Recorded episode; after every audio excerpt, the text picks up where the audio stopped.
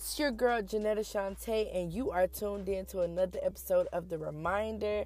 We are still in the Pressure series. Pressure stands for Purpose Reveals Everything Suddenly and Strategically Under Real Experiences. Now, last week we talked about UPS, and UPS stands for Understanding Purpose Suddenly. And in that, we were talking about being expectant knowing that things are on the way to you that are meant for you, knowing that God has a plan, and being expectant of that plan.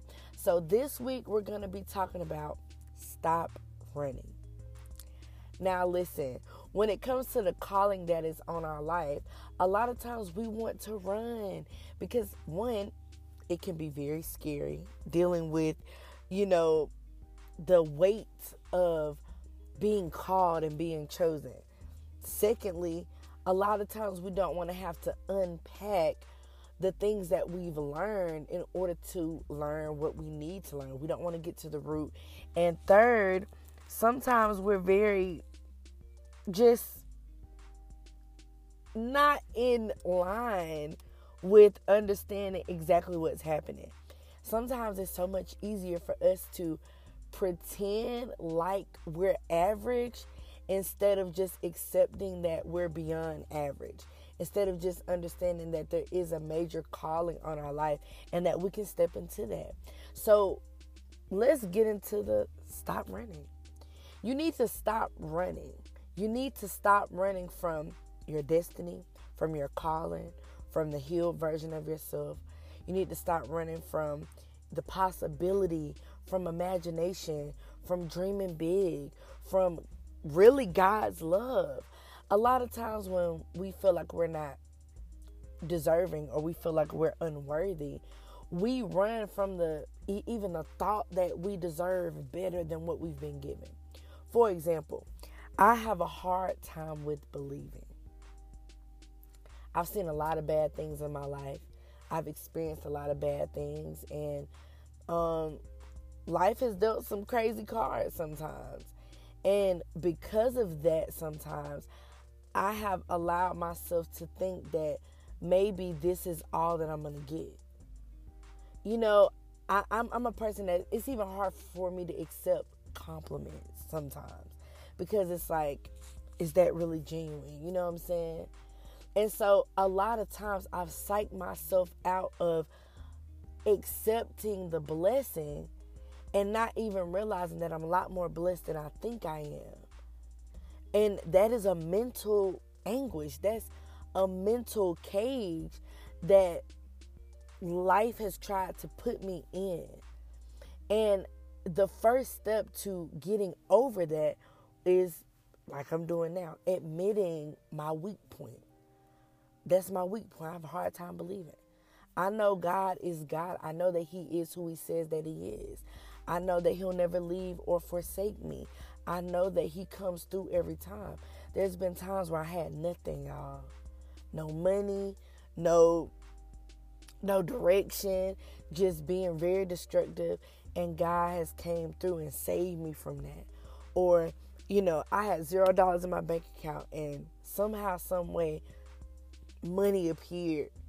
You know, God has put me on people's hearts and they've blessed me financially even like when I was in a really dark time, somebody coming with words of encouragement right at the right time. That's God love, that's God's love in abundance. And I had to really sit down with myself and remind myself that I am loved, that that um I am cared about. I am important. I am valuable. Because if I wasn't, I wouldn't even be experiencing those small gestures of a reminder that I do matter. But even in those moments, there have been times where I've wanted to run from my calling because one, getting to a uh, first off, the root of understanding why I am the way I am has been a painful process. Why? Because that means I had to go back to where I hurt to understand why I was hurting. Secondly, I also had to realize that there's a major calling on my life and that not everybody who I expect to stay with me can go with me. And that can be hurtful, especially when it comes to family and friends.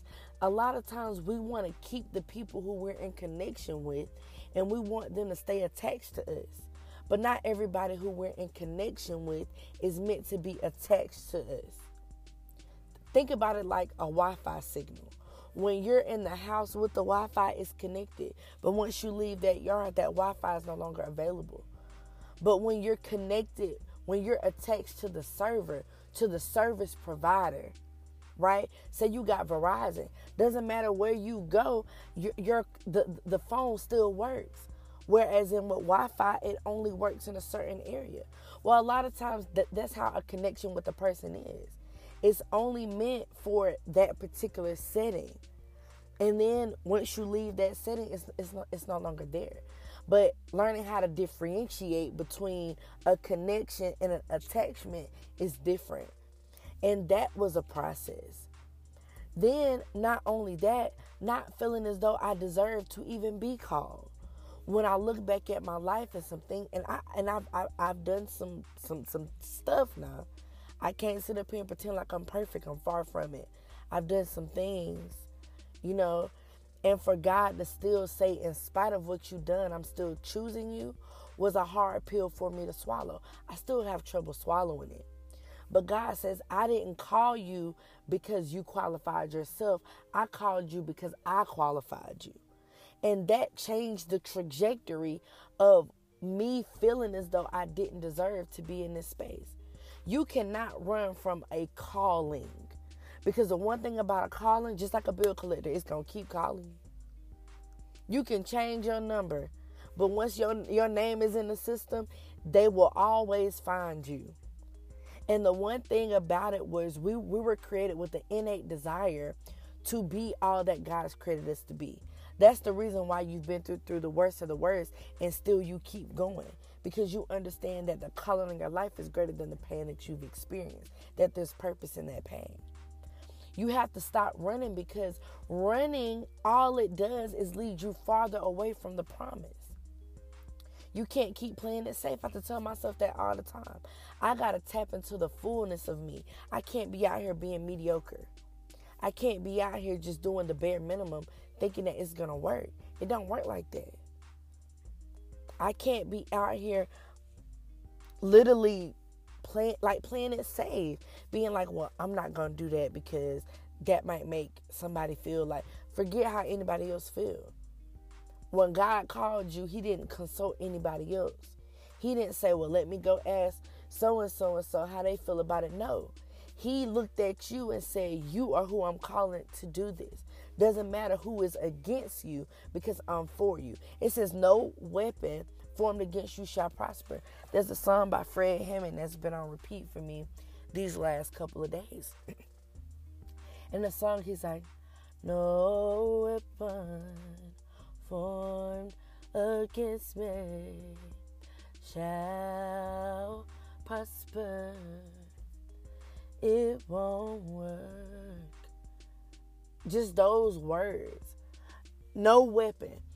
No past things that you've been through not your mind, not what your mama said, not what your daddy said, not what your cousins or your brothers said, not what somebody said about you, not the circumstances you've been through, not your current circumstances, N- not anything that the devil tries to throw at you, not the nose, not the closed doors, not the losses, not the death of a family member, not the failed relationships, not the inability to see your worth, not not the people who left you, they couldn't stay, not the job not working out, not the divorce, not the failed um, friendships and relationships. It says, No weapon formed against me shall prosper. It won't work. And the next part of the song says, God will do what he says he will do. God is going to do what he said that he will do. Because God is not a man that he should lie. I you can look back over your life if you think I'm lying. You can look back over your life and see where God has came in and picked you up to keep you going. Why would he keep you going if he did not have a bigger purpose for your life?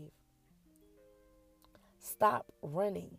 To run means to evade. To run means to go past. You were not created to go past. You were created to embody everything that God has created you to be. God made no mistakes when He made you. God made no mistakes when He made you. God made no mistakes when He made you.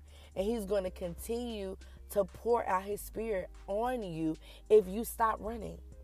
Instead of running away from the calling, instead of running away from the pain, instead of running away from dealing with yourself, instead of running away from the situation, instead of running away, if we run towards God, what if we ran toward God and His promise? What if we ran towards the cross? What if we ran towards following Jesus? What if we ran towards purpose in the pain? What if we ran towards overcoming? What if we ran towards healing? What if we ran towards understanding? What if we ran towards everything that's for us?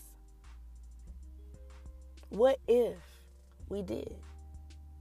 I challenge you this week as you step into running towards instead of running away, that you would understand that there is pain in in well there is purpose in pain.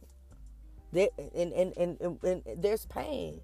But just like when, when when you're working out, man, your body is sore, but you know that the soreness means that you're progressing. You know that because your muscles are contracting, that there's toning going on. Anytime you're going through pain, you're understanding that you're being made. God wouldn't call you to it if He's not going to see you through it. God wouldn't look at you and say He had purpose in your life if He didn't. Just like the song said, God will do what He said He will do. He's going to do it. You just have to believe that He will. So this week, I challenge you as you step forward to believe that God will do it for you. Remember, be expectant, but also stop running. It's on the way.